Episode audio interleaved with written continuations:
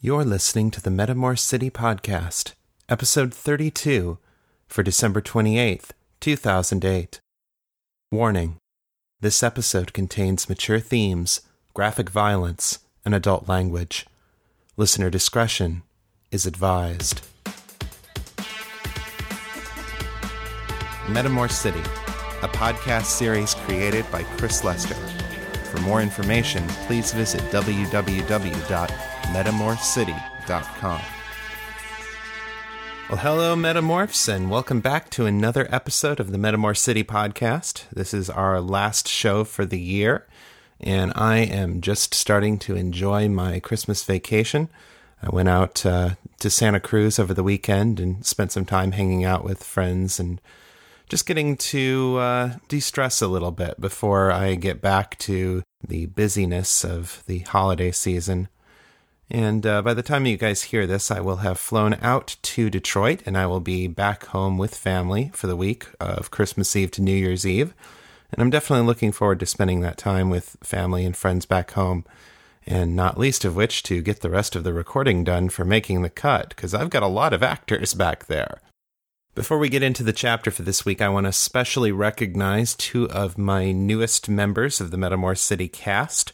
Uh, debuting last week was Grail Wolf, aka Marc Bailey of Grail Wolf's Geek Life, in the role of Braddock, who is not named in that chapter but will be named at the beginning of this one.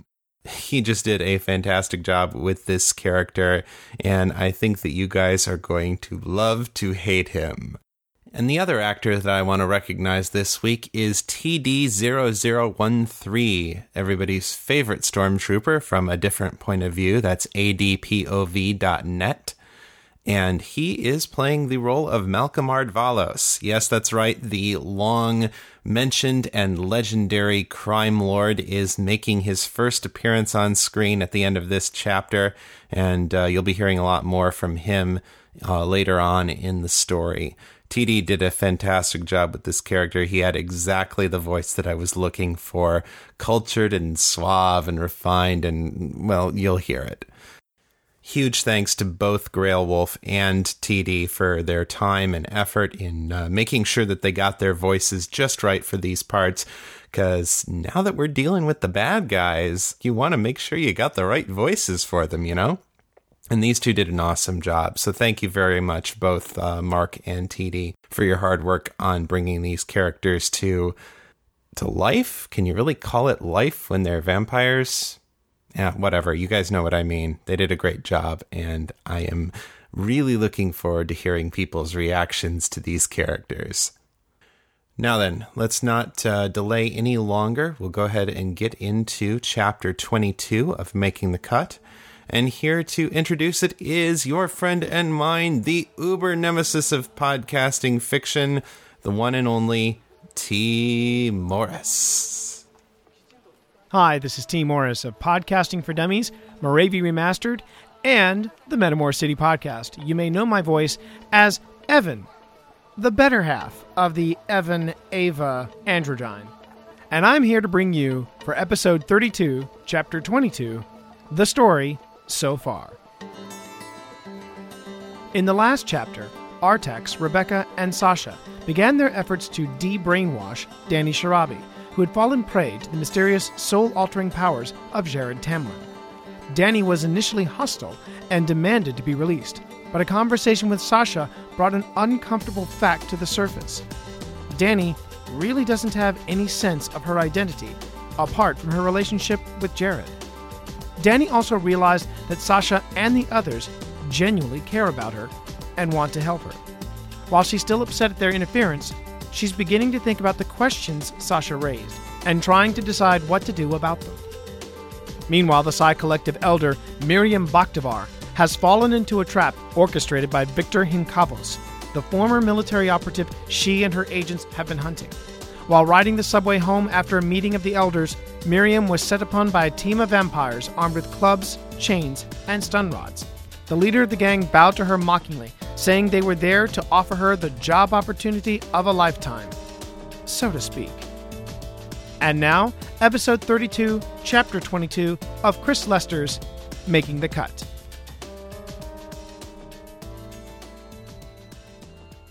Chapter 22 Miriam watched the vampires closely, taking stock of her tactical situation. The prognosis wasn't good. Her psychometabolic powers were more than a match for an average low blooded street vamp, but these vampires knew who she was. If they had learned that much, they would know what she was capable of. They wouldn't send fledglings to take down Miriam. They would send the strongest thugs they could spare. The lead vampire gave her a knowing smile. Obviously, he'd seen the realization dawning on her face. Well, this doesn't have to get ugly, Miss Bakhtavar.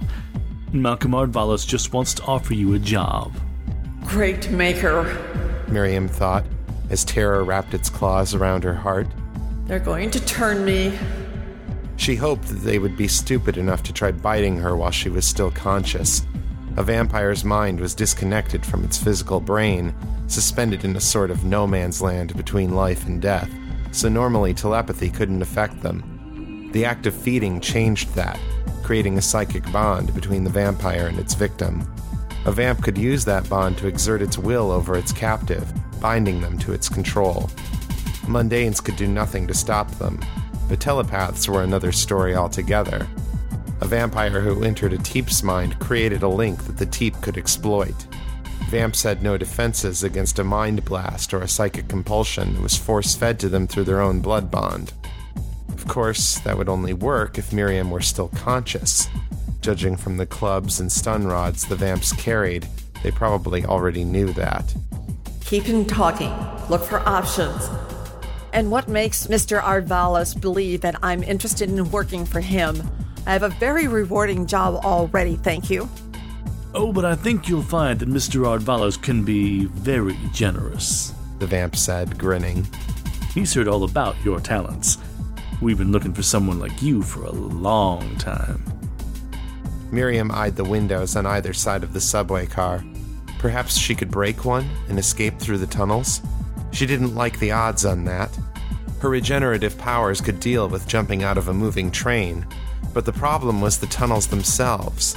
The entire maglev network was kept depressurized to one third of an atmosphere in order to cut down on friction. In the event that a train broke down, that was still enough oxygen to keep everyone alive until they could be rescued, but not enough to do anything strenuous. It would be like trying to run a race on top of the highest mountain in the world. Think, Miriam, think. There must be a way out of this. Well, if we're going to discuss business opportunities, perhaps we should begin with introductions. You clearly know who I am, but I am afraid I cannot say the same in return. The vamp sketched another mocking bow. You can call me Braddock, ma'am. Braddock? Malcolm Scion? Braddock chuckled. I see you do know me. Miriam fought down the rising panic and nodded. By reputation, at least. Mr. Ardvalos must be particularly interested in my talents for him to send such a prestigious messenger. Consider it a mark of his respect. But if you know me, then you should also know that I'm a very busy man. I'm afraid I only have time to make this offer once. He extended a hand. Mr. Ardvalos wants to meet you. Come along peacefully, and you won't be harmed. Out of time. She looked up at the ceiling, hoping for inspiration from on high, and spotted it. It wasn't much of a plan, but it would have to do. I'm sorry, Mr. Braddock, but I'm afraid I'm rather busy myself tonight. If Mr. Ardvalos would care to contact me at Westfall during normal business hours, perhaps we could make other. Miriam's enhanced senses gave her only a split second of warning, but that was enough. She leapt up and grabbed the handrails on the ceiling of the car, pulling her body out of the way. The spell that one of the vamps behind her had been preparing shot through empty air and struck the vamps in front of her, wrapping them in a mesh of crackling purple energy. Entanglement spell. She swung her legs forward and let go of the handrails, landing in the doorway behind the pack of entangled vamps. She took off into the next car as fast as her enhanced muscles could carry her. After her! And Keenan, get this thing off us, you stupid fuck! Miriam's car had been six cars away from the front of the train. She made it through the first and was halfway across the second when the first pair of vamps caught up with her.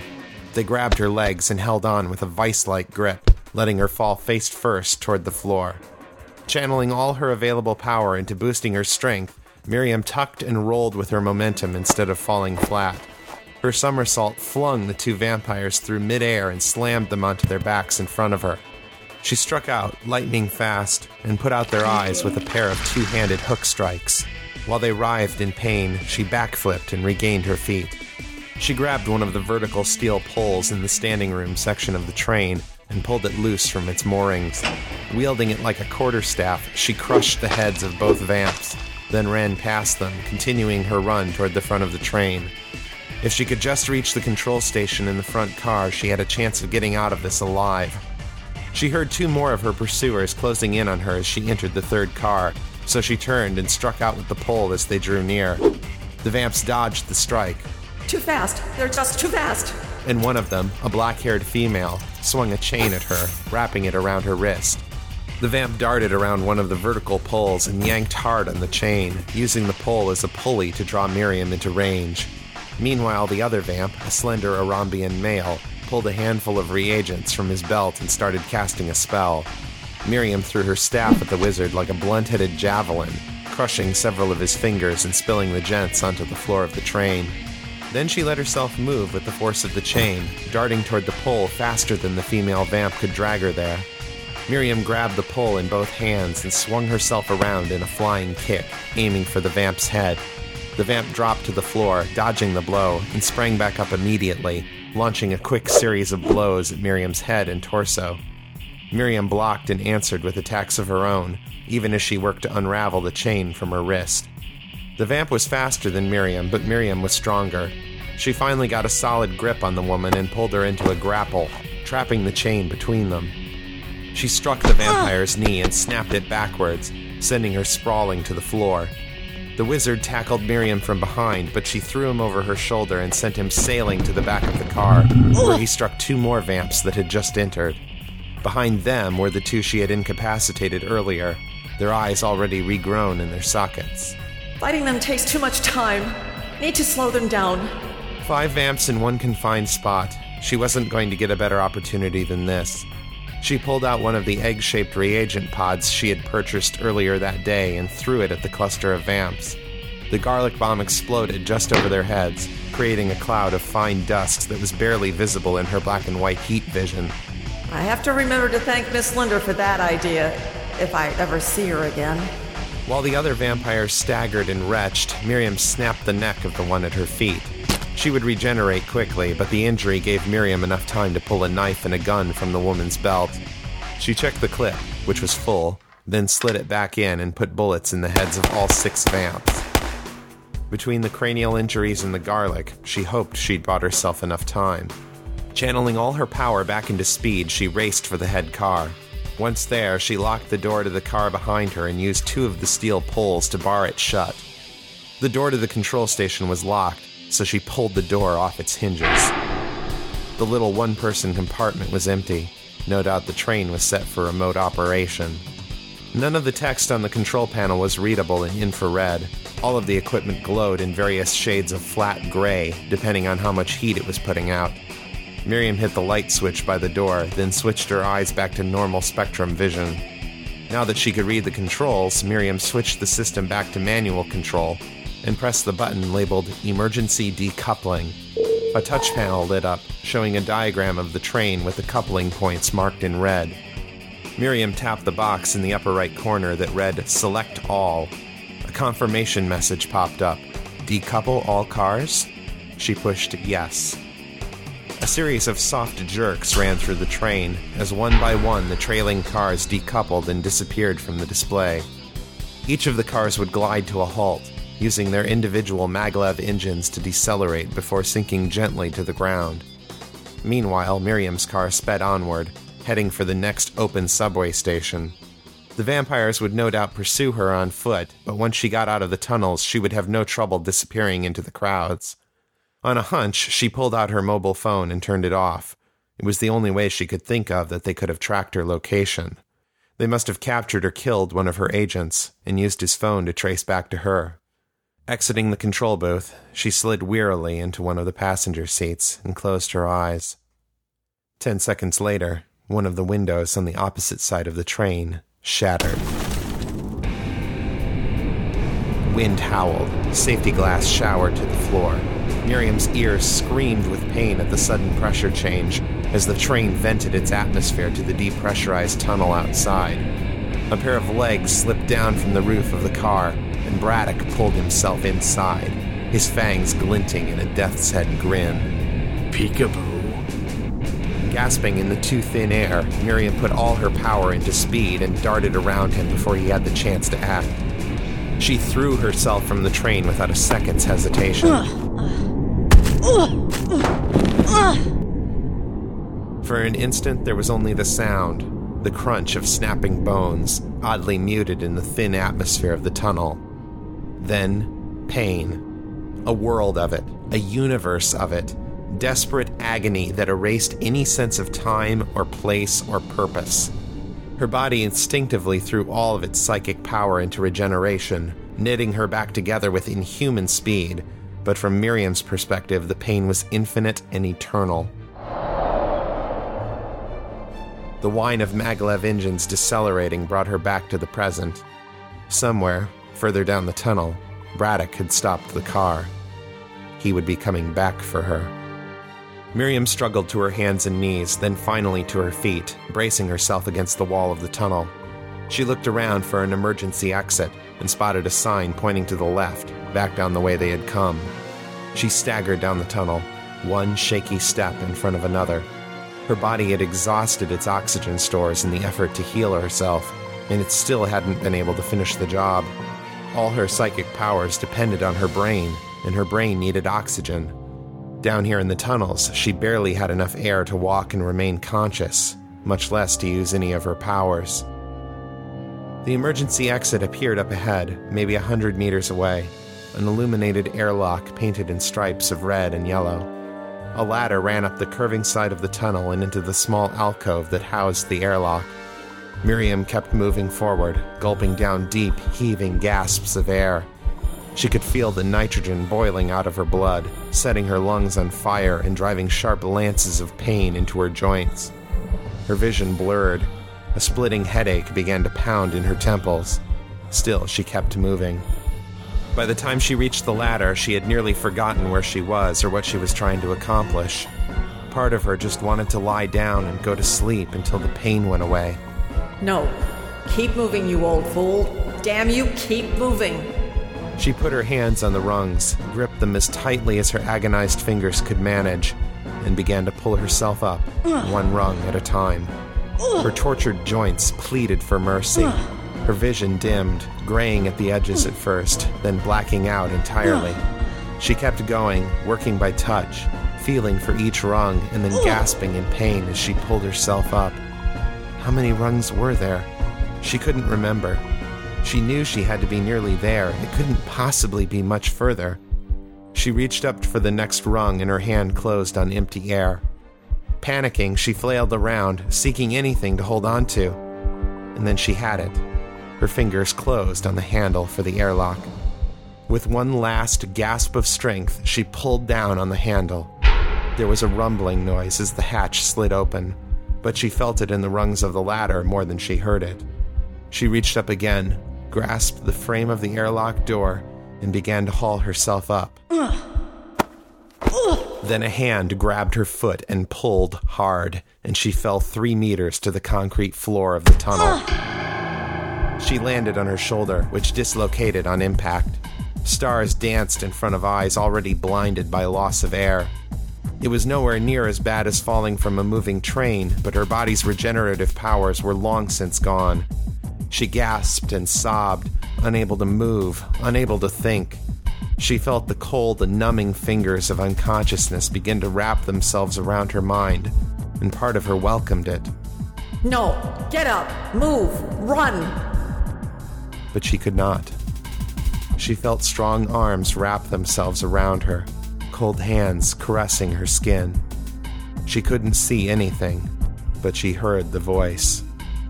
Damn, you look like you're in pretty bad shape there, Miriam. But don't worry, I'll make it all better.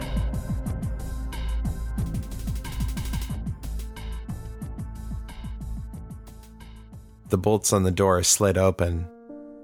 Danni set down her pencil and turned to face the entrance as Eva slipped inside. The androgyne rushed to Danni's side immediately, worry etched on her face. Gods, Danni, are you all right? When Sasha told us you were at Artax's place, I never imagined something like this. Eva put her hand on Danni's shoulder, offering an embrace. Danni accepted. As she wrapped her arms around the other woman, she whispered, Thanks for coming, Eva. I. I needed to talk to someone who understands what it's like. Of course, of course. Eva soothed, running her hand over Danni's hair in a comforting gesture. You know, all you had to do is ask. They sat down on the edge of the bed together. Eva pulled out a handkerchief and dabbed at the tears running down Danni's face. In earnest, my dear, are you all right? I can't believe they have you just locked up in here. Danni sighed. I'm holding up okay, considering. Try not to get too angry with them, okay? I know it looks bad, but they're doing this because they care about me. She looked over at her notepad. The list she'd been working on, who I am when I'm not with Jared, was still disturbingly sparse. Besides, She added in a low voice. it's possible that my judgment has been a little biased lately. Eva put a hand around her in a sideways hug. Transition been hitting you hard, has it? Danni laughed bitterly. That's the understatement of the year. Eva fell silent for a moment. At last she said, I'm sorry. I've made a real hash of things, haven't I? Danni frowned. What do you mean? Well, it's my fault you're in this fix, isn't it? I'm the genius who suggested that you should take the curse. She lowered her head. I thought I was helping you, but I think I just bollocks things up even worse. This isn't your fault, Eva. You gave me the idea, but it was meeting Jared that convinced me to go through with it. Danni reached out and touched Eva's chin, gently urging her to look up. She did, and Danni gave her a little half smile. Besides, if you hadn't suggested it, I wouldn't even exist, so I'm actually kind of grateful. Eva returned the smile, though her eyes still mirrored the sadness that Danni felt herself. Tell me how I can help. I need your input. Ever since Daniel and I split into two people, we've been at each other's throats. Metaphorically, anyway. She added, off Eva's astonished look. Daniel and I have different needs. We want different things. And I need you to teach me how to live with him, how to compromise, find balance. Eva looked into her eyes for a long moment. Just so we're clear, you're saying that you actually perceive of Daniel as a separate person, not just a different filter over your perception, an alter ego with a different way of looking at the world, but an actual separate personality. Danni nodded. Pretty much, yeah. Eva took Danni's hand and squeezed it. Maybe you'd better start at the beginning. An hour later, Eva walked out of Danni's cell and into the observation room, shifting back to Evan as she did so. You have a problem. Just one? Sasha murmured. That's an improvement. What's wrong? Rebecca asked, in a tone that was not quite bordering on panic, but indicated she was ready to make the trip. Evan gestured over his shoulder. That is the most bifurcated first gen I have ever seen. Rebecca blinked. Evan sighed. Look, normally a first gen androgyne has only the faintest notion that there's any real difference between himself and herself. The differences in thought and behavior are all subconscious. Which obviously isn't the case with Daniel and Danni. Exactly. It takes several generations for the curse to alter a family's genetics to the point that they display this sort of independent parallel processing. I've seen sixth generation androgynes who are less double minded than Daniel and Danni. Not only do they perceive of themselves as separate people, but their desires are divergent enough that they're actually fighting each other. Do you think that's because of Jared? Evan snorted and threw up his hands. I don't see what else it could be. I've never seen anything like this before. He paused. Well, actually, that's not true. I have seen one androgyne who took the curse at adulthood, and had similar troubles adjusting. He smiled humorlessly. Poor sod was an orphan, grew up on the street. Turns out he was a fifth gen and didn't realize it. Sasha winced. Ouch. What happened to him? Had to be institutionalized. Physically speaking, his brain was prepared for the parallel processing, but emotionally, he couldn't cope with the sudden split in his psyche. What? Evan sighed and sat down on the corner of the desk next to the computer monitors. Imagine if you had a twin brother who suddenly woke from a 20 year coma with no memory of his life prior to that moment. He's a fully independent, fully conscious person, but he has no context, no sense of place or identity.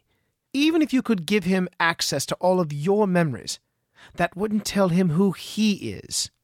Your memories are too deeply rooted in your own self image and your identity as a woman. Most high gens take the curse soon after birth, so they have a lifetime of memories for both of their personalities.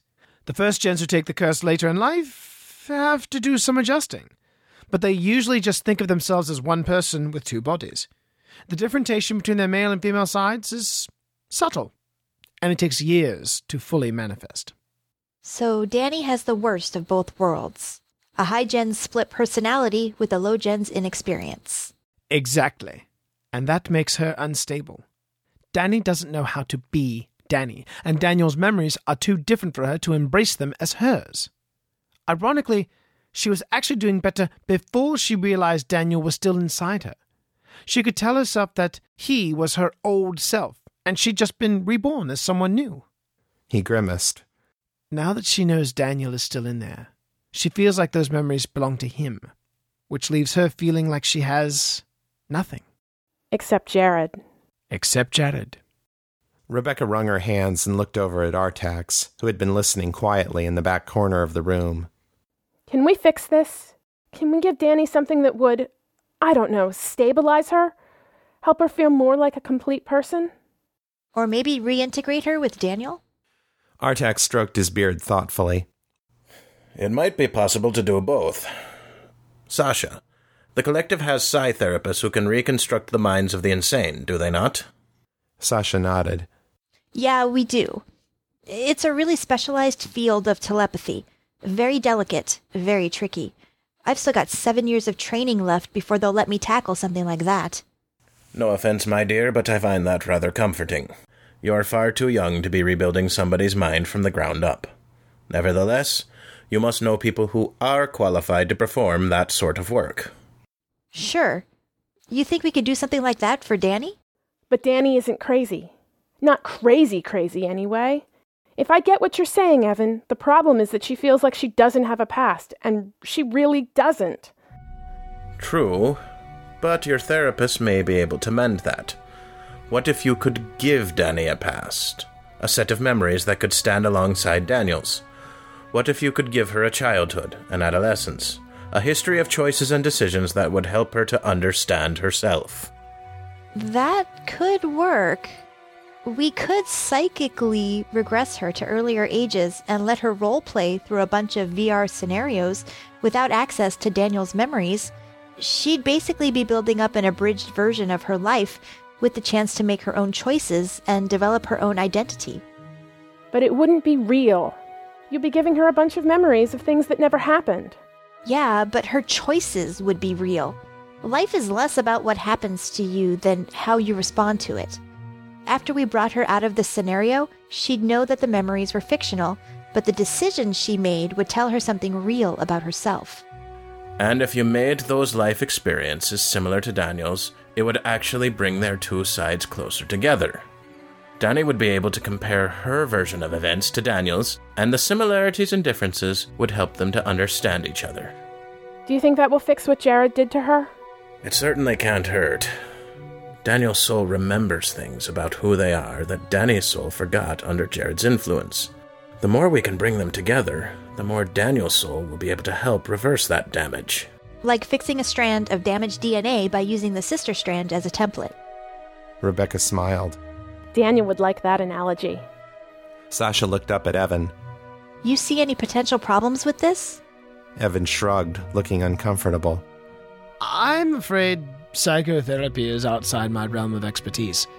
It sounds good when you say it, but it also sounds terribly time consuming. He gave an apologetic smile. And it means trusting the collective, which is something neither Daniel nor Danni have been very keen on. Yeah, well, they're in good company. But I know the therapists who do this stuff, and I think we can trust them. Good enough for me. Rebecca said, levering herself out of her chair. Let's go tell Danni and see what she thinks.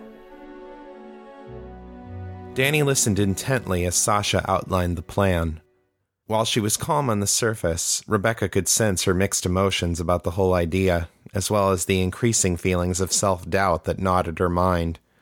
Rebecca sat on the edge of the bed, close enough to take Danni's hand if she offered it, but far enough away to avoid crowding her. When Sasha finished, Danni sat back in her chair and folded her hands, her eyes going distant. How well do you know the shrinks who would be doing the therapy? Sasha shrugged. I've known all of them for at least a year, longer for the ones who trained me when I was MID. If I ever went crazy, I'd trust them to bring me back. Danni nodded. Do we have any other options? Not yet. But if you aren't comfortable with the idea, Artax is willing to keep looking for other possibilities. But I'd have to stay here. Sasha grimaced. I'm afraid so. It's the only way to keep both of you safe until you get this sorted out between you. Danni sighed and lowered her head. Look, it's really late, and I need some time to think about this. Take all the time you need. Becca will come by tomorrow to check on you. If you need me for anything, just tell her or Artax, and they'll send for me right away. All right. Danni hesitated, then looked up at each of them in turn. It feels strange to be saying this, but thank you. You forced me to face some things that I probably wouldn't have dealt with on my own. Sasha smiled. You're welcome. Go on and get some rest. I'll be back on Monday. She gave a quick bow, and Danni nodded in return. She slipped past Artax and out the door. Best of luck, Danni. Evan said gravely, raising a hand in parting. Call for me if you need anything. Danni got up and went over to him, wrapping her arms around him in a tight hug. Thanks, Evan. Without you and Eva, I don't know how I would have gotten through any of this. Evan looked surprised at Danni's display of affection. For a moment, he went rigid, blushing as he exchanged a look with Rebecca over Danni's shoulder. Rebecca smiled, and Evan's posture softened. He wrapped his arms around Danni and ran a hand gently over her wavy black hair. It was an oddly paternal gesture, but Danni seemed to appreciate it. You are most welcome. He drew back from the embrace and touched her cheek. Take care of yourselves, all right? She laughed a little at that. All right. Talk to you soon, Evan. He gave her a half bow and walked out. Danni looked up at Artax, who was still holding the door open. She glanced over at Rebecca, then back at the wizard. Give us a minute, okay? And turn off the microphones. Artax met Rebecca's eyes for a moment, then nodded and shut the door. Danni turned to face her. They gazed at each other across the room for a long moment. I'm a real, grade A, class 1 bitch. Rebecca blushed. Danni, it's okay. Danni shook her head firmly. No, it isn't. Those things I said to you before, they were totally uncalled for, and stupid, and cruel. She looked away. And they weren't even true. You didn't kill Daniel. I locked him away because he wasn't convenient. Rebecca stood up and went over to her, putting a hand on Danni's arm. You didn't know.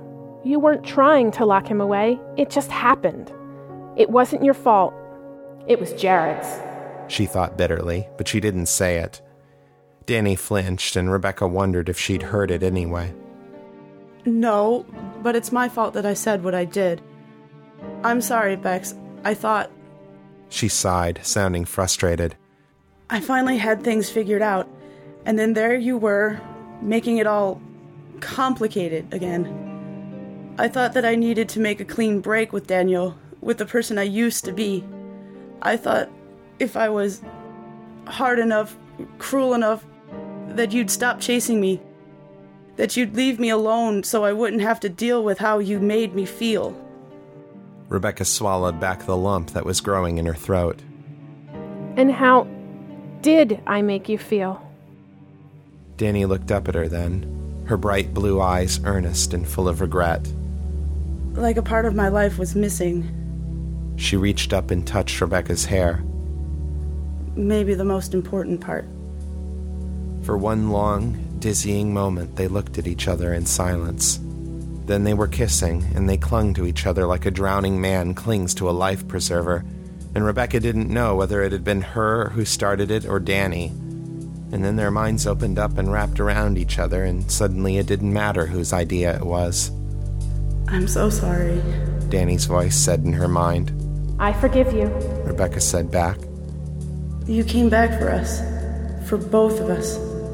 I didn't expect that. I love you. All of you. You are two sides of the same person I fell in love with. Danni's mental voice was tinged with embarrassment and regret. I'm not that person anymore, Bex. Neither is Daniel. I know. And I'm not the person I was when we first fell in love either. It's okay. It means there's more for us to discover together. A surge of emotion ran through the link, and Rebecca felt tears on both of their faces. I don't know what I ever did to deserve you. Rebecca clutched her even tighter and kissed her hard. You were yourself. That's all I ever asked of you. Danni broke the kiss and put her head over Rebecca's shoulder, crying softly. Rebecca felt Danni's knees starting to give way, and she guided her over to the bed before she lost her balance. They lay there, holding each other, while Danni let go of the burden that had been building up inside her. At last, the tears stopped flowing, and then they just looked at each other again. Danni's hand found hers, and their fingers intertwined.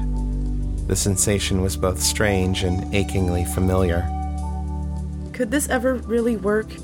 She sounded hesitant and vulnerable. Would Brian and the others ever really accept me? Rebecca ran her thumb gently over Danni's. Well, I haven't gotten any visions about it. But yeah, I think they will. Danni looked down at the patch of bedspread between them. I was afraid, you know, to let myself hope. I started all this to see if I could really handle being with a man, to see if I could be Brian's wife, if that's what it took to be with you. Rebecca gaped, astonished. You did this for me? To be with me? Danni nodded glumly. Jared was supposed to be a test drive, I guess, to see if I could do it. She shrugged one shoulder. Then I started falling in love with him, and it was easier, you know? He made me feel so happy and so alive. It was easier to forget about trying to be with you and just go with what I had. Rebecca reached up and touched Danni's shoulder, then ran her fingertips over Danni's neck and down the line of her jaw. I understand. Then, after a moment, You still love him. I do. God's Bex. I was going to marry him. I still would, but it wouldn't be fair to Daniel. I know that now. she reached up and took Rebecca's hand again. And what Sasha said before about how I don't know who I am when I'm not with him, she was right. Damn it all, she was right. She shook her head. I just don't know if I'm ready to let my brain get reconstructed by a bunch of collective shrinks. I know. Rebecca squeezed her hand. Do you want me to stay tonight? For a moment, it looked as though Danni might say yes, but then she sighed and sat up. No. Ever since I changed, I've avoided being alone with myself. I'm starting to think that's because I didn't want to look too closely in the mirror. I've got some thinking to do. She smiled wryly. And if you're here, all I'll be thinking about is you. Rebecca returned the smile, and Danni helped her to her feet. All right then. You do your thinking, and I'll come back with breakfast tomorrow. Then, if you're ready, we'll talk. Sounds good. Danni embraced her once more, briefly, and walked her to the door. Rebecca knocked, and a moment later, Artax opened it. Good night, Bex. Sweet dreams, Danni. Rebecca stood on tiptoes and kissed her cheek, then stepped out into the hallway. Then the door swung shut, silencing the link between them. The sudden quiet was still jarring, but this time Rebecca felt the stirrings of hope. Maybe it's going to work out after all. Maybe everything's going to be all right.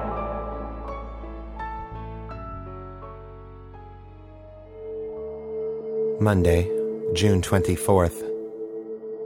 Miriam started awake like a woman being roused out of a nightmare. She bolted upright, gasping for breath, staring around wildly at her surroundings. Canopy bed, high ceilings, large windows with heavy shutters, antique furniture, master bedroom. Where am I? Her thoughts were disjointed. She remembered darkness and terror and pain. Pain from what? She couldn't remember, but she knew that it had touched every part of her body. That pain was completely gone now, replaced by a ravenous hunger. She felt like she hadn't eaten in a week. Her muscles were filled with a restless energy, a need to move, to get out. And yet. Something's wrong. As an egoist, Miriam had an inhuman awareness of her own body. As her disorientation faded, she realized several things in quick succession. The urgent fight or flight response that filled her body was the sort of thing that was normally triggered by adrenaline. Her heart should be pounding, her arteries dilating to handle the increased flow. That wasn't happening. As a matter of fact, her heart wasn't beating at all. Panic kicked in, and Miriam reacted without thinking. She focused her psychometabolic power and channeled it into her heart, willing the recalcitrant muscle to pump, damn you, pump as if your life depends on it because it literally does. Her heart clenched and stuttered, seemingly unsure of itself, but at last it settled into a familiar rhythm. The quiet lub dub was reassuring after the eerie silence of a moment before. Miriam looked down at her skin, which had turned an ashen gray, and watched as color slowly crept into it once more. Color, but not warmth. Though blood was flowing through her body again, her skin was as cold as plastic. She tried to channel more of her power into producing heat, commanding the trillions of mitochondria in her body to work faster at breaking down fuel into energy. There was no response. Miriam sat there in stunned silence. Her body still functioned on the broad scale. Her muscles still moved. Her eyes could see. Her stomach nodded in hunger. At the cellular level, though, everything was wrong. The biochemical processes with which she was so intimately familiar had been replaced by something else. For an egoist of her power, it was like waking up to find that her brain had been transplanted into an automaton Everything looked right, but it was only a simulation, a mockery of the real thing. A mockery of life. Great Maker! The events of Saturday night came rushing back. What day is this? Not important. She remembered the desperate flight on the subway car, and the even more desperate flight through the tunnels. She had nearly made it, nearly reached safety. And then. Braddock. She reached up to her neck and found the remains of two puckered scars. Fear and dread rushed through her. She would have shivered had her body still been able to do so. She knew now what it was that she hungered for. She looked at the clock on the wall, an ornate assembly of brass and carved wood. Just after three o'clock. She peered behind the window shutters and saw darkness outside, so obviously that was 3 a.m. That would make it what? Two hours until sunrise? Three? The solstice had been on Friday, so it would be early. She knew that much. Call it two hours. Two hours to get away from wherever Braddock had taken her, to contact the hive, to warn them of what had happened to her. And then to end this. She opened one of the double doors and found herself on a balcony surrounding a high ceilinged reception hall. Other doors lined the walls on all sides, while overhead a skylight showed the waxing moon. An elaborate spiral staircase descended to one corner of the room below. Miriam followed it down, then paused to take stock of her surroundings. Much like the bedroom, the furnishings in the reception hall spoke of wealth and refinement. Kellaware rugs, polished hardwood floors, and fine artwork on the walls all spoke of an owner who was accustomed to wealth and knew how to distinguish the valuable from the merely expensive. A grand piano sat in one corner of the room, a full sized harp beside it. White marble statues of two women stood on either side of the front doors, their expressions hard and regal. The inscriptions at the base of the statues identified them as Mistress Lilith and Mistress Talia, the Daedra Lord who had created the vampires, and the queen who now ruled in her place.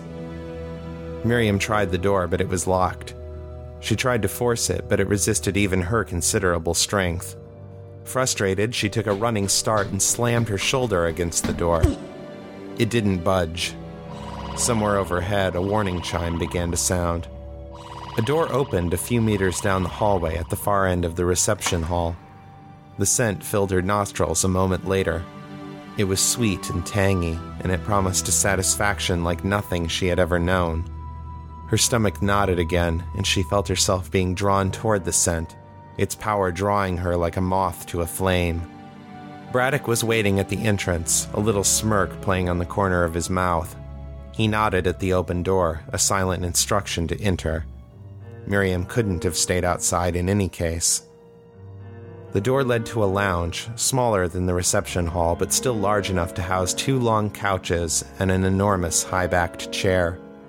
Miriam was surprised to see that the room was not dark and shadowed, but white. White walls, white carpets, white light from the glow panels that covered the ceiling. Even the furniture was upholstered in white leather. In the midst of this blank canvas of a room, the eye was immediately and irresistibly drawn to him. He sat enthroned in the high backed chair, dressed in a dark red smoking jacket of crushed velvet. He appeared to be in his early forties, with a strong jaw and sharp, distinguished features. His dark hair was graying at the temples, but with his commanding presence and regal bearing, it only made him look more dignified. His eyes were a subtle, faded green, but they drew her gaze and held it with unbreakable strength. Miriam was dimly aware of other people in the room six women, all dressed in white, each of a different race or species. Five of them sat at his feet, arrayed around his throne like obedient pets. One of them, a blonde Northlander, was nestled in the chair beside him, one leg draped over his lap. The woman's face was alight with a kind of delirious ecstasy. Blood oozed from two wounds in the side of her neck, its scent filling Miriam's nostrils. Her stomach pleaded with her to take the girl, to taste that blood for herself, but she could do nothing but stare at the man, the man whose eyes held her fast and devoured her will. He spoke. Ah, at last. He smiled without showing his teeth. Welcome to my home, Miriam Bakhtavar. I am Malcolm Aldvalos. He gestured at the woman beside him. I would be honored if you would join me for a drink. We'll be back with more of the Metamor City podcast right after these messages. Many were infected. Infected with a disease that thinks, a disease that talks. And as the victims finally succumbed, a disease that walks. One man fought back. He resisted the voices. Perry Dawsey carved out pieces of himself in a desperate attempt to survive. He won. But as Perry awakes in a government hospital, he realizes he can still hear those voices. It's not over. And now it's even worse because the infection has become contagious. Contagious is the bloody sequel to Scott Sigler's horror thriller Infected. Contagious is available in stores December 30th. Or reserve your copy now at scottsigler.com slash pre-order. Get the book the day it comes out. Because if someone spoils the ending, you'll hate yourself enough to use the chicken scissors.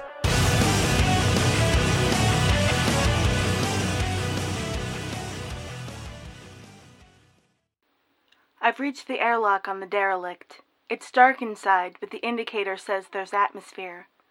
Looks like it has power and gravity, too. I'm going in.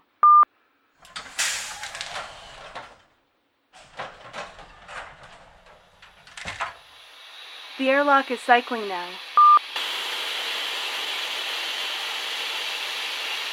Pressure good, oxygen level good, temperature's downright comfortable. I'm taking off my helmet. I'm through the airlock into the main corridor. I can see the bridge from here. It's dark, no activity. Wait, I think I hear something. I'm heading down towards the crew quarters. Oh my.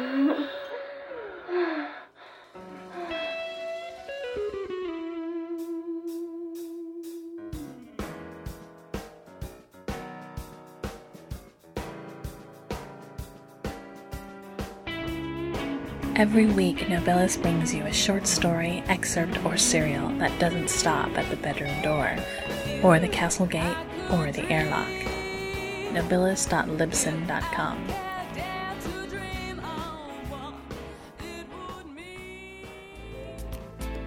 Hi, this is Kim Harrison, author of The Hollows, and you're listening to the Metamor City Podcast. And thanks, Kim, and welcome back, everybody. And for those of you who follow the Hollows series, you may be interested to know that the next novel in the series, White Witch Black Curse, is coming out this coming March. I'm very excited about it. I absolutely love Kim's books. She is one of my favorite writers in the business, particularly in urban fantasy, because of her character work. And anybody who has enjoyed the character work in Metamor City, you can probably thank Kim for some of that because uh, she's definitely been an inspiration to me and has helped me to think about my characters in new and interesting ways. So, yes, White Witch Black Curse coming out this March, or March 2009. Go get it, it's good stuff. And if you haven't followed the rest of the Hollow series, you'll want to start with Dead Witch Walking, which is Kim's first book, and it is now available in both hardcover and mass market paperback. Okay, enough pimping. I did get some feedback already from the uh, the time between when we recorded the feedback show and now, and I'm going to hold on to that for now because Dan and Kitty and I are going to be getting together with Philippa Ballantine when I get back to San Francisco, and I am really looking forward to that. And we want to do a whole get together feedback thing again because it was so much fun last time. If you haven't heard the other half of it, you need to go over to jdsawyer.net and pick up the side that we did for the Antithesis show. And Dan also put a couple of our little rabbit trail conversations on his feed. So if you want to get the full story for the craziness that happened that evening, that is definitely where you want to go. jdsawyer.net, Antithesis, Predestination, and Other Games of Chance crazy title, great series. Go check it out. But yes, if you have any more feedback, please send it in. The voicemail line, as you guys should know by now, has changed. It is now 206 203 0994. You can also email your comments to me at feedback at metamorcity.com and you can post your messages on the blog or you can take part in the online discussions at the fan driven forums, which are at thecursed.org. Hope to hear from many more of you before our upcoming feedback show. We got probably about a week to get those comments in if you want me and Dan and Kitty and Pip to comment on them. So go ahead and send in your stuff as soon as you can. It should be a great time. All right, that is going to do it for tonight. I am going to go ahead and get to bed because it's almost one o'clock here. And the rest of you guys have a safe and happy new year. I am going to be on my way home to San Francisco when the new year hits. So hopefully, I will get home faster than I got to Detroit this time. Uh, we shall see. Pray for safe travels for me, everybody. And I will talk to you guys again in two weeks. Until then, keep it on the bright side. This is Chris Lester, signing out. Some of the music on this show is provided by the Podshow Podsafe Music Network at music.podshow.com. Some sound effects were provided by SoundSnap at soundsnap.com, while others were provided by the Free Sound Project, located at freesound.iua.upf.edu. Metamor City is released under a Creative Commons Attribution Share Alike 3.0 license. For more information, please visit creativecommons.org.